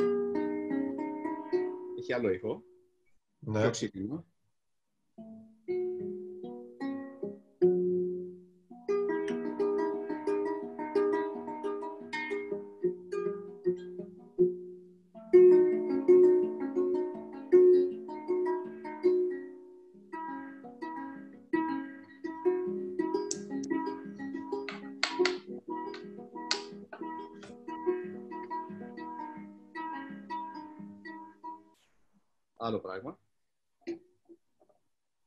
Αυτή, αυτή είναι οι ήχοι οι οποίοι καλλιεργούν και ετοιμάζουν το παιδί να υιοθετήσει παιδεία. Αρχίζουμε λοιπόν την παιδεία. Επανέρχομαι στο θέμα μας, δεν έχω ξεφύγει. Καλλιεργεί στην ψυχή και ύστερα γίνεται πιο δεκτική στα σωστά ερεθίσματα. Όταν το παιδί εκτίθεται σε άγριες μορφές, όπως τα angry birds, ξέρω εγώ, ναι, ναι. τοξικές μορφές, τοξικές μορφές, πώς το λέει και mutant heroes, ξέρω εγώ, teenage mutant heroes. Τα turtles, turtles, ναι, ναι. ναι, ναι, δηλαδή μπαίνει μέσα στα τοξικά απόλυτα και βγαίνει με υπερδυνάμεις. Αυτά δεν καλλιεργούν, δεν καλλιεργούν, κακιεργούν την ψυχή του παιδιού. Και έτσι γίνεται επιρρεπή σε οτιδήποτε, όλα τα σκουπίδια και το αποκορύφωμα του πολιτισμού μας το βλέπουμε στο Big Brother και σε κάτι τέτοια τώρα σήμερα. Καλά, αυτά είναι, είναι εκτρώματα απλά, δεν υπάρχει ναι, καλύτερη λέξη. Είναι γιατί τα, τα, τα, τα, ε, τα δέχεται μια κοινωνία η οποία έχει τοξικοποιηθεί. Δεν έχει μάθει να μέτρα και σταθμά και εγώ έχω εδώ πέρα σημειώσει, έχω ένα πινακάκι εδώ πέρα που είχα μερικές βασικές σημειώσεις για τη συζήτηση και σίγουρα και ο Ντίν έχει διάφορα. Ε, για να μιλήσουμε για την παρακμή της ηθικής, γιατί προσωπικά η ηθική είναι ένα θέμα που με απασχολεί πάρα πολύ, δηλαδή πώς φτάνουμε ηθική αρετή και αξίες. Και γι' αυτό και είμαι αρκετά μεγάλος οπαδό τη φιλοσοφίας του στοικισμού, που ουσιαστικά σου λέει ότι σαν άνθρωπος αυτά τα πράγματα πρέπει να κυνηγάς. Και εσείς, όντως, επειδή εκεί πηγαίνατε, πώς βλέπετε την κατάσταση σήμερα; Δηλαδή, μια κοινωνία η οποία δεν έχει μέτρα και σταθμά και βλέπει το Big Brother. Προσωπικά δεν έχω δει ούτε σκηνή από το Big Brother. Απαξιώ. Αλλά μια κοινωνία η οποία ασχολείται αυτό με αυτό το πράγμα τι λέει αυτό για την κοινωνία; Μα, μα η λέξη ηθική πάλι. Εσύ μου δίνεις ιδεώσει λέξεις, λες και τα ξέρεις όλα αυτά τα πράγματα. Ναι. Ήδη και με ρωτάς σε μένα. Η ναι. λέξη ηθική, από τι προέρχεται η λέξη ήθος; Από το έθος; Από το έθος. Αυτό τα ξέρεις. Τη συνήθεια; Τη συνήθεια. Ναι. Όταν η συνήθεια είναι τοξική, δεν υπάρχει σωστή ηθική. Άρα η ηθική του. και το Big Brother έχει ένα ήθος και ένα ύφος. Αλλά δεν, έχει ένα ήθος. δεν, είναι, δεν είναι καλλιεργημένο είναι κακιεργημένο. Επειδή δέχτηκε τοξικά απόβλεπτα στον πολιτισμό του ο Έλληνας. Ο Έλληνας στιγματίστηκε. Ζωγράφησε το κορμί του και έβαλε, ε, ε, πώς το λένε, σκουλαρίκια πάνω του που ε, να πήγε σε έναν Έλληνα της κλασικής εποχής, που εκεί πέρα είναι η ακμή μας. Δεν είναι αρχαία Ελλάδα, είναι ακμαία Ελλάδα. Και, ούτε η, και ούτε η αυγή του ελληνικού του δυτικού πολιτισμού, αλλά η ακμή του δυτικού πολιτισμού. Και το αυτά, τα, αυτά τα 150 χρόνια περίπου. Ναι, αυτά ήταν μια ακμή. Ήταν μια ακμή. Ήταν σημείο αναφοράς και για την αναγέννηση και για όλους. Δηλαδή, ακόμη και οι πίνακες. Τώρα από τις προάλλες στη Βουλή των Γάλλων έκαναν τα αποκαλυπτήρια ενός πίνακα του αναγεννησιακού η Σχολή των Αθηνών. Όπου έχουν τον. Α, ναι. Πλάτωνα και τον Αριστοτέλη. Ναι. Ε, λοιπόν, τι, τι λέμε τώρα; Μέσα από αυτό το φίλιτρον, αυτό το φίλιτρον των 150 χρόνων, αν θέλετε, πρέπει να περνάμε τα πάντα για να έχουμε το σωστό ήθος. Και τι λέει, σημαίνει φίλτρον. Λέω, δεν λέω φίλτρο, νεοφίλητρον. Γιατί είναι το φιλαίο, δηλαδή όλα τα πράγματα τα, τα, τα δια, διατρείο με τις διατρήσεις, αυτά που φιλέω επιτρέπω να περάσουν μέσα από, την τρύπα, από τις τρύπες αυτές. Δηλαδή που θέλω να έχω είναι το φίλτρον, είναι, το λέξη φίλτρον είναι ελληνική. Αυτό που αγαπώ, που φιλέω, πρέπει να περάσει από τις τρύπες και να βγάλω τα σκουπίδια έξω. Ναι. Άρα θέλουμε ένα φίλτρον. Το φίλτρον είναι αυτή η εποχή. Και δεν πρόκειται περί προγονοπληξίας, ούτε αρχαιολατρίας, που λένε πολλοί. Και που λένε πολλοί, αυτός είναι Ελληναράς, γιατί φοράει περικεφαλές και, και ναι. έχει, έχει, έχει, γίνει, έχει γίνει αστείο σήμερα. Έχει γίνει αστείο σήμερα. Ε, ναι. Οι αστείοι... Αστείοι είναι αυτοί που το λένε για αστείο. Ε, βέβαια.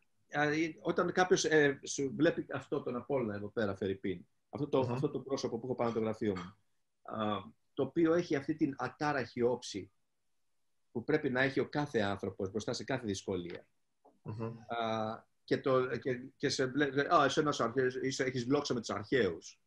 Αυτό το άτομο είναι, είναι, είναι, είναι ένα φόρμα. Άξιος, άξιος της μοίρας είναι ο καθένας μας. Εγώ είναι, ξέρω. είναι ένα, ένα έκτρωμα. Γιατί δεν φέρει τη μνήμη να τιμήσει αυτό το πράγμα. Και τον πολιτισμό, yeah. Ναι. τον γονιδίωμα που φέρει. Κύριε, κύριε, κύριε Ζαχαρίου, βέβαια σε αυτό ξέρετε είναι και το πώς μεγάλωσε ο καθένας. Γιατί θυμάμαι εγώ τον εαυτό μου, ε, όταν ήμασταν μικροί, κάτι καλό που έκαναν οι δικοί μου, ως ένα σημείο τουλάχιστον, ήταν ότι μας, ε, μας αφήσαν να διαβάσουμε. Δηλαδή υπήρχαν βιβλία, υπήρχαν μυθολογίες. Και θυμάμαι τον εαυτό μου, ας πούμε, από δύο-τρία χρονών, να τριών χρόνων να διαβάζω μυθολογίες, αρχές ελληνικές, ε, την Ιλιάδα στα 4, στα 5, την Οδύσσια. Και στην ουσία μεγάλωσα με αυτά μικρός και η αρχαία ελληνική λατρεία που είχα και για τον κλασικό πολιτισμό, ε, πρακτικά σαν να είναι στο γονιδίωμά μου. Τη νιώθω σαν να είναι μέρος της γενετικής μου, της προσωπικότητάς μου. Ξέρετε, δεν μπορώ να το αποβάλω, ας πούμε. Αλλά την ίδια στιγμή θυμάμαι ότι πήγαινα στο, στο δημοτικό σχολείο και έβλεπα πολλά παιδιά που είχαν τελείως μια διαφορετική ε, έκφραση και στάση στον αρχαίο κλασικό πολιτισμό και οι περισσότεροι εξ αυτών δεν ήξεραν καν, δεν μπορούσαν να συντονιστώ μαζί τους, δεν ήξεραν καν την αρχαία ελληνική μυθολογία, την κλασική παιδεία, δηλαδή πολύ λίγα πράγματα, ήξεραν πολύ ρηχά πράγματα. Και εμένα αυτό το με ανησύχησε, με κουδούνισε, δηλαδή όταν ήμουν μικρός, ήμουν σε φάση σαν Κινέζος, ένιωθα σαν, σαν Κινέζος, σαν ε, περίεργος, περιθωριακός. Ξένο σώμα. Ξένο σώμα, ναι. Πέρασα, δηλαδή, τα στο σχολείο, τα πέρασα σαν ξένο σώμα επειδή λάτρευα αυτόν τον πολιτισμό. Mm. Αλλά δεν τον έβλεπα, δεν έβλεπα αυτό. Εσύ δεν είσαι το ξένο σώμα, οι άλλοι είναι ξένοι σώματα. Mm. οι άλλοι είναι ξένοι. Α, δηλαδή, να το σκεφτείς. Αυτό και τι κάνουμε για να το διαδώσουμε. Δηλαδή, κύριε Ζαχαρίου, δεν ξέρω, τώρα διέκοψα τη συζήτηση. Αλλά... Όχι, όχι, αυτό είναι, αυτή είναι η μορφή της συζήτηση. Αυτά είναι πολύ σημαντικά που λες. Ναι, τι, τι κάνουμε; Τι θα κάναμε, ας πούμε, εντάξει, εμείς είμαστε 30, 25, 24, 29 εγώ. Ε, πώς βοηθάμε τη νέα γενιά στη βάση της; Ε, με τα στοιχεία που αντλούμε από την εποχή της δόξας. τα στοιχεία αυτά. Και αυτά ε, ε, συζευνίονται άνετα με την τεχνολογία του σήμερα Δηλαδή δεν είσαι οπισθοδρομικό όταν εσύ αντλείς από την πηγή της δόξας. Ε, ουσιαστικά είναι αυτή η πηγή που προκάλεσε την εξέλιξη. Την, την έρευνα και όλα αυτά τα πράγματα. Άρα, Μια νέα αναγέννηση. Ε, εκεί φτάνουμε. Η αναγέννηση να, να, να φέρουμε την νέα αναγέννηση. Ναι, η αναγέννηση πάντα ήταν ελληνική. Όποτε ο, ο άνθρωπος ε, παρεξέκλεινε της πορείας, ε, παρεξέκλεινε του ελληνισμού, ε, έπεφτε στην βαρβαρότητα. Και έτσι uh-huh. ξαναμελετούσε τον Αριστοτέλη και τα λοιπά. Αν έχετε δει το έργο το όνομα του Ρόδου με τον Σον Κόνερι και έναν άλλο ηθοποιό δεν θυμάμαι. Το όνομα του Ρόδου τέλος πάντων. Αν δεν το έχετε δει, δείτε το. Mm-hmm. νομίζω 90 είναι αυτό. Αλλά είναι πολύ καλό έργο. Του Μπέτ Έκο είναι του. Α, okay. Με το μοναστήρι είναι κύριε Ζαχαρίου. Μοναστήρι, με το μοναστήρι. ναι. Ακριβώς. Θα δείτε ότι η μόνη ελπίδα μέσα σε αυτή την κατήφια ήταν ο Αριστοτέλης. Άρα είναι καταδικασμένος ο δυτικός άνθρωπος να ανατρέχει σε εμάς τους Έλληνες. Εμάς τους Έλληνες. Δεν μιλάω σε εκείνους τους Έλληνες. Εμάς, γιατί υπάρχουμε ακόμη. Τα κουβαλάμε όλα αυτά τα στοιχεία. Δηλώνω παρόν, λέω πολλές φορές. Είμαστε εδώ, είμαστε λίγοι. Πάντα υπήρχαμε. Και είναι κυταρική η μνήμη. Και σας το λέω ότι είναι κυταρική η μνήμη. Επαναλαμβάνω, είναι κυταρική μνήμη. Έχει περάσει μέσα από τα γονίδια μας. Νομίζω είναι 16 γενιές που λένε, αλλά μπορεί να είναι και δεν ξέρω. Α, αλλά και οι, οι προηγούμενες 16 γενιές είχαν πάρει από τις δικές τους 16 γενιές. Οπότε ναι. είναι μια λυσίδα τεράστια. Υπάρχει και δεν ξέρουμε τι έχει μείνει. Ναι, έχει μείνει. Έχει μείνει η μνήμη, αλλά βγαίνει σε λίγους οι οποίοι μπορεί να επηρεάσουν πολλούς και να επαναφέρουν τη μνήμη. Εγώ πώς καλλιέργησα αυτά τα πράγματα μέσα μου, 10 χρονό παιδάκι, στο εξωτερικό. Τα είχα καλλιεργήσει ήδη από, από μικρός. Όταν πρωτοείδα εγώ ένα άγαλμα, πραγματικό άγαλμα σε ένα μουσείο, στα έξι μου χρόνια, με πήγε το σχόλιο. Οι γονείς μου ήταν άνθρωποι της εργατιάς, δεν ήταν ιδιαίτερα μορφωμένοι. Ο πατέρας μου ήταν ραδιοτεχνίτης, η μητέρα μου ήταν νοικοκυρά του σπιτιού. Είχαν όμως τον πολιτισμό, έχει περάσει μέσα, ο ελληνικός πολιτισμός μέσα από την οικογένεια, mm-hmm. α, μέσα από την γλώσσα, όλα αυτά τα πράγματα. Εμένα, όποτε, ε, με, με, πούμε στα, ελληνικά, ε, στα κριτικά, με τσιγλούσε κάποτε, ναι. ε, πάντοτε οι λέξεις. Με ξυπνούσαν οι λέξεις. Μου ξυπνούσαν κάτι μέσα μου και όποτε έβλεπα μια μορφή ή το άγαλμα της ελευθερίας που είχαμε εδώ πέρα στα Χανιά, το γκρέμισαν κάποιοι προοδευτικοί, δεκαετία 70, με τη μορφή της Θεάς Αθηνάς. Ένα τεράστιο άγαλμα, 9 μέτρο. Σοφία. Στον προφήτη Ηλία. Η Σοφία. Ήταν το άγαλμα της ελευθερίας με τη μορφή της Αθηνάς. Όταν είδα τα μάτια αυτά, τα υπερβατικά μάτια που ένας Έλληνας τα, τα φιλοτέχνησε, γιατί αυτός ο γλύπτης, ο Έλληνας γλύπτης, τελικά ε, ήθελε να περάσει αυτό το πνεύμα, αυτό με άγγιξε τόσο πολύ που έκτοτε μου μιλούσε μόνο. μόνο ε, ναι. Οι μορφέ μου μιλούσαν και η γλώσσα και καλλιέργησα μια λατρεία ώστε όταν πήγα στα 10 μου χρόνια στο εξωτερικό συνέχισα να διαβάζουν αυτό, αυτοδιδασκόμενος. Κύριε Ζαχαρίου, η Αθηνά ίσως είναι η, η τελειότερη θεά, γιατί είναι η θεά της Σοφίας και είναι και στην πραγματικότητα και η θεά του πολέμου. Δεν είναι ο Άρης ο θεός του πολέμου τόσο όσο η Αθηνά. Ο Άρης είναι παρομητικός, ε, συναισθηματικός υπερβολικά, δεν μπορεί να ελέγξει τον εαυτό του. Ενώ η Αθηνά στην πραγματικότητα τα εκφράζει όλα αυτά με τις ιδέες και τις αξίες των Ελλήνων σε υπέρτατο βαθμό. Και ας πούμε είχα πάει στη Σόφια, που το όνομα είναι από το Σοφία, στη Βουλγαρία, και έχουν εκεί ένα τεράστιο άγαλμα, σε, όπως ακριβώς το περιγράψατε, δεν είναι της Αθηνάς βέβαια, αλλά ε, ένα δικό τους άγαλμα της Σοφίας, ας πούμε, να δείχνει ότι αυτή η ναι. πόλη είναι η πόλη της Σοφίας, για παράδειγμα. Αλλά ναι, εμείς, και ξαναέρχομαστε στα σημεία που αναφέραμε πριν, εμείς θέλουμε να τα ξεχάσουμε αυτά. Δεν ξέρω, και όταν λέω εμείς δεν εννοώ εγώ και εσείς ή και ο Κώστας ή και οποιοδήποτε που θα δει αυτή την εκπομπή, ενώ γενικότερα σαν ε, κυβερνήσεις, σαν λαός, θέλουμε να τα ρίξουμε στη λίθινο, δηλαδή τι φρονόμαστε μόνοι μας. Κοίτα, αυτή τη στιγμή οι δυνάμεις αυτές ε, είναι στη, βρίσκονται στη Βουλή μας, στα έδρανα των πανεπιστημίων μας και είναι η... Ε, δεν, θα πω, δεν θα πω στα κόμματα, γιατί δεν ναι, ναι, ναι. είναι κόμμα. Θα μπω στην αριστερόστροφη αντίληψη των πραγμάτων. Και όταν λέω αριστερόστροφη δεν μιλάω για κομμουνιστές και αυτά γιατί και αυτή είναι αριστερόστροφη. Ακόμη mm-hmm. και στη δεξιά υπάρχουν αριστερόστροφοι. Αυτό θα έλεγα. Αυτό θα έλεγα. Δεν περιορίζεται εκεί η αριστερό, ναι, αριστερόστροφη αντίληψη. Ε, κοίτα, αριστερόστροφη αντίληψη δεν πιάνει τον κομμουνισμό μόνο. Πιάνει mm-hmm. όλους, όλοι οι οποίοι δεν, δεν θέλουν τα πράγματα να πηγαίνουν δεξιά. Σωστά. Εντάξει, να σου πάνε δεξιά τα πράγματα. Λέμε, να σου πάνε δε, δεξά. Δεξά, ναι, ναι. Ε, δεξίωση. Mm-hmm. Δέχομαι. Έτσι, δεξίωση. Άρα, οι άνθρωποι που κυβερνούν είναι αριστερόστροφοι ακόμη και στα έδρανά μα. Ε, θα τολμήσω να πω ότι ακόμη και μεγάλα μυαλά, όπως μια κυρία που σέβομαι πολύ για τις γνώσεις, η κυρία Αβελέρ, ε, η Αβελέρ που είναι στο Παρίσι και τα λοιπά, ναι, ναι, ναι. έχει μια αριστερόστροφη αντίληψη.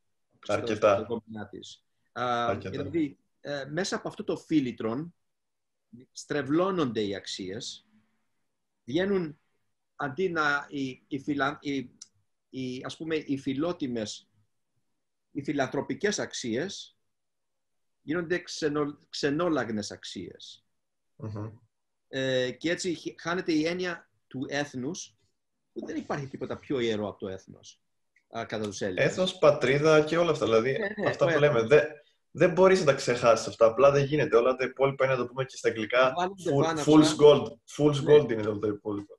Ναι, βάναυσα βάλλονται μέσα από την αριστερόστροφη αντίληψη που λένε αγκαλιάστε το διαφορετικότητα, αγκαλιάσετε τους ξένους. Όχι, φίλε μου, δεν αγκαλιάσετε διαφορετικότητα αν δεν συνδράμει, αν δεν εναρμονίζεται με τη δική σου διαφορετικότητα. Ε, ναι. Αυτό είναι μετά βίο, βία θα γίνει τότε. Είναι βία, ακριβώς. Έχουμε το μύθο της α, αρμονίας εξάλλου να μας τα διδάξει αυτά. Έχω γράψει το βιβλίο Αρμοσκοπώνε. Δεν ξέρω αν το ξέρετε το βιβλίο μου. Ε, όχι, δεν το ξέρω προσωπικά. Οι εκδόσεις Δοδόν ήταν αρχικά ε, και τώρα η δεύτερη έκδοσή του είναι από τις εκδόσεις Όστρια. Αρμοσκοπώντας είναι μια φιλοσοφική θεώρηση δική μου. Σκοπέω τους αρμούς. Ψάχνω τις συνθέσεις. Αρμός είναι σύνθεση. Ναι, ναι, ναι. Τι και αρμονία. Συνθέτει τα πράγματα. Εξού και συναρμολογώ. Mm-hmm. Συναρμολογώ, εξού και ο αρμόδιος. Η αρμονία ήταν κόρη τεινός. Και αυτή του Δία; Όχι. δύο αντιθέτων. Αν, αν θέλεις ισορροπία, η αρμονία, mm-hmm. είναι δύο εισαξίως αντίθετα βάρη, αντίρροπες δυνάμεις, ώστε να επιτευχθεί η αρμονία, η ισορροπία. Άρα τα δύο αντίθετα ποια είναι; Ο πόλεμος και ο έρος. Ο Άρης και η Αφροδίτη. Αυτοί οι δύο, μέσα από έναν παράνομο δεσμό, γιατί η Αφροδίτη ήταν σύζυγος ναι. του ηφαίας του, από έναν παράνομο δεσμό που δείχνει ότι η πολιτική ορθότητα δεν μπορεί να κάμψει τις φυσικές δυνάμεις, γιατί πέρα η, η αριστερόστροφη αντίληψη δρά μέσα από την, ε, μέσω της πολιτικής ορθότητος. Ακριβώς. Ε, όλοι είναι άνθρωποι, αγκαλιάσε τους, φέρει πίνα αυτοί που έρχονται εδώ πέρα. Είναι η διαστρέβλωση των ενιών, η Ακριβώς. παραποίηση, δηλαδή παραποίηση, στοχευμένη παραποίηση για να αλλάξουμε τα πάντα, δηλαδή να αλλάξουμε όλα αυτά που εσείς ξέρετε, θα σας τα πούμε εμείς. Δηλαδή είναι, πολλές φορές τα έχουν, και ο Orwell τα έλεγε αυτά, είναι η αστυνομία σκέψης, το facebook, το blog στα post, τη φήμωση. Ε, και εμένα με ενοχλεί ότι στην πραγματικότητα γκρουμάρουμε, κύριε Ζαχαρίου, μας γκρουμάρουν, μας εκπαιδεύουν ε, για να εκπαιδεύουν τα νέα παιδιά για να έχουν ένα τελείως διαφορετικά. Δηλαδή τα νέα παιδιά απορροφούν ό,τι τους λες και ό,τι ακούνε πάρα πολύ. Και εγώ είμαι και δάσκαλος ε, σε φροντιστήριο και βλέπω πώς, ας πούμε, με τη μάσκα, πώς ε, υιοθετούν τις συνήθειες, πώς. Καμιά φορά, εγώ προσέχω βέβαια πάρα πολύ, δεν εκφράζω σχεδόν ποτέ τα πιστεύω μου ή, ότι, ή τις απόψεις μου οτιδήποτε. Έχουν δεν θέλω. Έχουν τον φόβο. ναι, και έχουν, έχουν τον φόβο. Δηλαδή, παρατηρώ καμιά φορά και αναπαράγουν ότι έχουν ειδήσει. Και αυτό είναι τρομακτικό. Δηλαδή, τρομάζουν τα παιδιά. Τρομάζουν τα παιδιά. Ο δάσκαλος είναι αυτός ο αμόρφωτος, ο δημοσιογράφος. Το είπε και ο Λιαντίνης mm-hmm. σε μια από τι τελευταίε ομιλίε. Ο δάσκαλος σήμερα δεν είμαστε εμείς που διδάσκουμε 20 παιδιά. Η μεγάλη οθόνη. Αλλά η μεγάλη οθόνη, αυτός ο αμόρφωτος που λέει και ο Λεντίνη mm-hmm. που βγαίνει στο τελεβίζιο. ναι. ακριβώς. Αυτός ο αμόρφωτος επηρεάζει τους πάντες. Και είναι αμόρφωτοι όντα. Είναι αυτοί που θα πούν lockdown αντί να πούν απαγόρευση. Είναι αυτοί που θα πούν yeah. Ναι. serial killer. Ο serial killer αντί να πούν ο κατασυρώην δολοφόνος. Και περνάει αυτή η λέξη Ακριβώς. μέσα στο λεξιλόγιο των νέων κάνουν break αντί να πάνε για διάλειμμα. Είναι happy. Και, και γίνεται, ναι, και γίνεται, πρόσεξε, ένα, αυτό το μόρφωμα, το kits, παντρεύεις το mm-hmm. κινέζικο, ξέρω εγώ, δοχείο με το, να, με το άγαλμα του Ποσειδώνος ή του Απόλλωνος. Ε, kits. Μπερδεύεις, μπερδεύεις τον Κομφού και με το Μάο. ναι, ναι, ακριβώς. λοιπόν, τι κάνουμε εδώ πέρα. Άρα, αρμονία είναι, είναι το ζητούμενο αρμονία το ζητούμενο και η αρμονία επιτυχάνεται μόνο από τις, τα συμβατά αντίθετα. Δηλαδή, όπως ο, ο, ο Άρης και η Αφροδίτη, πόλεμος και έρος, αλλά έρος έχει μάχη, έρος ανήκατε μάχαν και ο πόλεμος πολεμάζει αυτό που ερωτεύεσαι, που αγαπάς. Και έτσι λοιπόν προέκυψε η αρμονία. Και όπως η σοκολάτα είναι απόρρια του γάλακτος και του, της της σοκολάτας και εναρμό, ε, μαζί τους προκαλούν αυτή την βελουδάτη υφή, ξέρω εγώ, βελούδινη υφή που μας αρέσει. Mm-hmm. Ενώ το ξύδι και η σοκολάτα δεν λένε τίποτα μαζί με το γάλα. Έτσι. Εδώ ζούμε σε έναν κόσμο που θυμώνεται για να αποδεχτεί το αδιάκριτο μείγμα. Χωρίς αρμονία. Ακριβώς. και τα, αυτά, τα, αυτά τα ξενόφερτα ακούσματα και ακόμη τα φύλλα που έρχονται στην Ελλάδα αυτή τη στιγμή και σε όλο τον κόσμο, σε όλες τις μεγαλούπολεις που α, δια της πολιτικής ορθότητας πρεσβεύουμε, ξέρω εγώ, ότι πρέπει να υπάρχουν ξέρω εγώ, ενδοφιλικές, ανα... Ο κακός λευκός και τα λοιπά. Ναι, ναι, ναι, ναι, ο κακός λευκός πάντα, ο, ναι. ο καλός ο, ο τάδε. Το θέμα είναι δεν έχουμε τίποτα εναντίον καμίας φυλής. Αγαπούμε τις σωστές εναρμον, ε, την εναρμόνιση. Δεν είναι πολιτική ορθότητα όμως πρέπει να το πούμε αυτό πριν πούμε οτιδήποτε. Ότι δεν έχουμε εναντίον κανενός τίποτα. Είναι και αυτό πολιτική ορθότητα. Έχω εγώ εναντίον, το, όχι, πολιτική ορθότητα δεν έχω εναντίον καμίας φυλής τη στιγμη που πρεσβεύει τα δικά της ιδανικά. Όχι, όχι, ναι. Συμφωνώ. Συμφωνώ πλήρως, αλλά, αλλά, αλλά, δεν θέλω, δεν θα γίνω, θα γίνω α, μη πολιτικά ορθός, λέγοντας ότι δεν θέλω την α, χώρα μου να καταντήσει όπως οι πολυπολιτισμικές, πολυφιλετικές κοινότητε. Ακριβώς. Που δεν κοινωνούν οι άνθρωποι μέσα σε τέτοια μορφώματα. Δεν, δεν κοινωνούν, ακριβώς. Δεν συμμετέχουν. Δεν υπάρχει αυτή η συμμετοχή. κοινωνία. Mm-hmm. Και σαν ιστορικός, γνωρίζεις κάποιον πολιτισμό που προέκυψε, αξιόλογο πολιτισμό που προέκυψε από την πολυ... πολυπολιτισμικότητα; Έχω κάνει και βίντεο γι' αυτό, για την κατάρρευση της δύσης και πιάνω μια ιστορική μελέτη που λέει ουσιαστικά ότι ε, μελετάει ο ιστορικός εκείνος 38 διαφορετικές κοινωνίες και παρατηρεί τις, συνέ, τις συνήθειές τους πώς επηρεάζουν το πού θα καταλήξει η κοινωνία. Και τα, τις παρατηρεί με κύρια βάση της, το σεξουαλικό προσανατολισμό. Και όλος τυχαίως, όσο περισσότερο εκφυλισμός, ο εκφυλισμός διακατέχει την κοινωνία, αυτή η κοινωνία καταστρέφεται σε, σε χρόνο ντετέ που λέμε, ε, μαθηματικά σε πολύ λίγα χρόνια.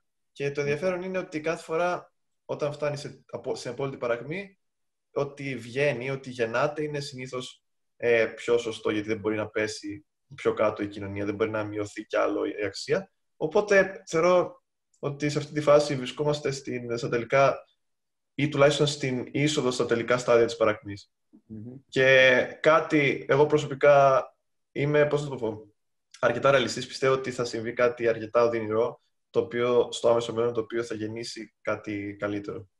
Ναι. Ε, πιστεύω και εγώ ότι θα γίνει κάτι τέτοιο. Γι' αυτό έγραψα και το εκρεμές. Ε, ένα, το 1990 έγραψα ένα ποίημα σε μέτρο. Τότε έτρεχα πολύ στα βουνά και μου έρχονταν με το αριζίτικα που θυμόμουν από, από παιδί, το 15 σύλλαβο και όλα αυτά. Βγήκαν σε πίση οι σκέψεις μου.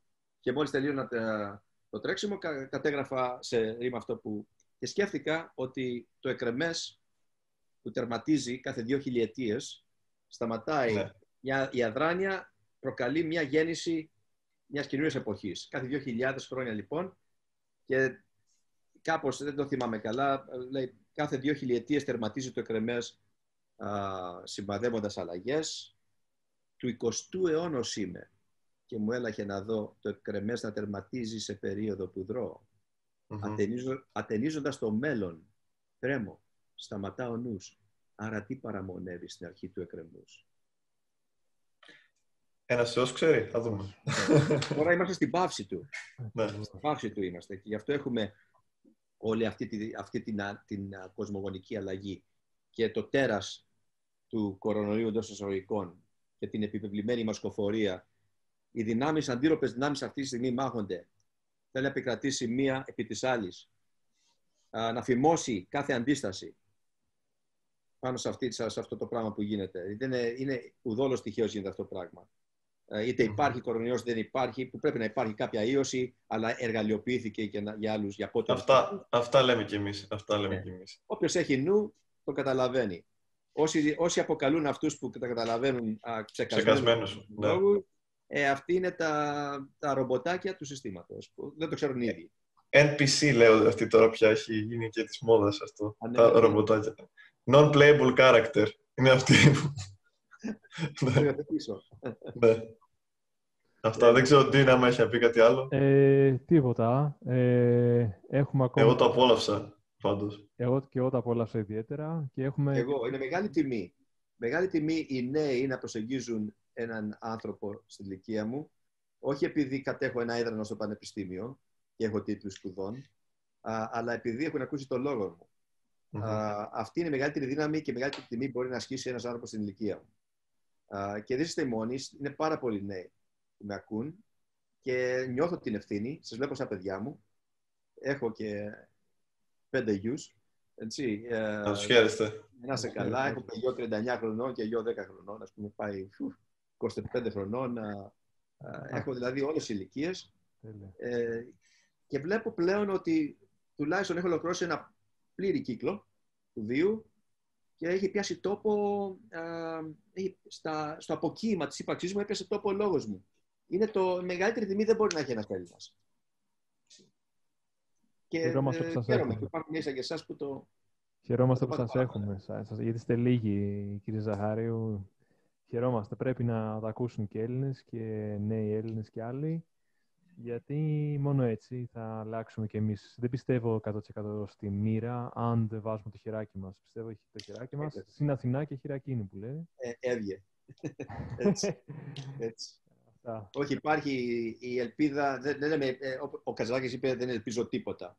Εγώ δεν θα πω δεν ελπίζω τίποτα. Εγώ θα πω ότι βλέπω ότι θα γίνουν τα πράγματα πάλι ελληνικά. Δεν, είναι μονόδρομος ο ελληνισμός για τον άνθρωπο, τον πολιτισμένο άνθρωπο. Παγκοσμίως, η φίλιος θέλει να μοιάσει στους Έλληνες. Καταντήσαμε όμως εμείς να θέλουμε να μοιάσουμε σε όλους τους άλλους. Είναι τρομερό αυτό το πράγμα, έτσι. Μμμ. Περίεργα πράγματα. Περίεργα πράγματα. Ένα λεπτό βλέπω. Και εγώ να σας ευχαριστήσω, κύριε Ζαχαρίου, για τον χρόνο σας. Δηλαδή, Ωραία. θέλω να το επαναλάβουμε μια, φα- σε μια στιγμή στο μέλλον. Γιατί όχι. Βάλτε το εκεί πέρα και το πάρω και εγώ να το. Ωραία. να μου στείλετε ε, το τελειωμένο έργο να το Ναι, βάλω ναι, και ναι, στην ναι. σελίδα. Εννοείται. Να γνωρίσει και εννοείται. ο κόσμος έτσι. Το επόμενο Εννοείται. εύχομαι με μια αρακή στο χέρι στην όμορφη Ε, Κρήτη. εντάξει, δεν, δεν είμαι μεγάλος πότης, αλλά επειδή είμαι υπότης, θα πιω. Ε, ναι, θα πιούμε μία, του- μία τουλάχιστον για, για το Μία. καλό. Μία ή το καλό. Με το καλό στα χανιά να, να σμίξουμε κάποια στιγμή. Ωραία. Εντάξει. Οπότε κλείνουμε. Ξανά ευχαριστούμε και όλους όσους θα το δείτε αυτό και θα το παρακολουθήσετε. Γράψτε μας και στα σχόλια πώς σας φάνηκε. Εννοείται κάθε άποψη που... Α, κάθε άνθρωπος που το άκουσε να μας πει τη γνώμη του. Και δεν έχω να πω κάτι άλλο. Ευχαριστώ πάλι και τους δύο. Έγινε. Φιλιά.